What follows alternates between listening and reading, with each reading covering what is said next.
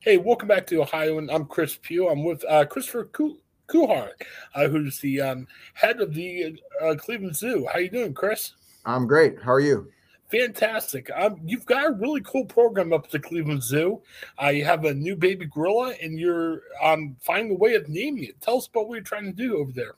Yeah, so this is a big deal for us. This is the first baby gorilla we've had in our 139 year history. So it's been a long time coming, um, and it's been an adventure. This baby gorilla um, uh, was born premature. Uh, mom didn't take care of him right away, so we put him on a surrogate. He went through about a pneumonia, but he's doing great.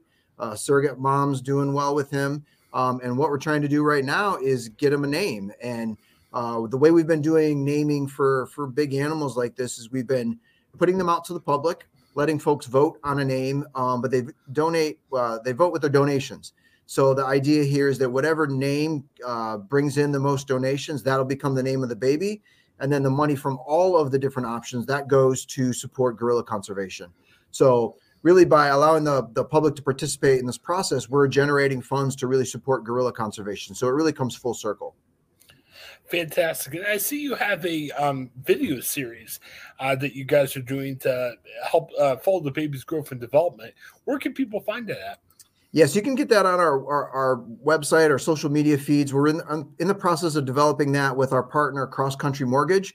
Okay. Um, so as we're developing the naming, we're going to be really pushing out more content around uh, what the baby's been through up to this point and what the team has done and, and the, the amazing gorilla group and what they've been going through. So uh, we're really going to be pushing that forward here in the next couple months.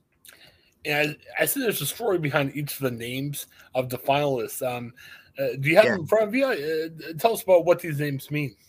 Yeah, so we uh, we've provided three name options, um, and those options are Bakari, which means one who will succeed, uh, Jabari, fearless or brave, and then Kayembe, uh, extraordinary. So we really try to um, make the names culturally relevant to where the animals are coming from.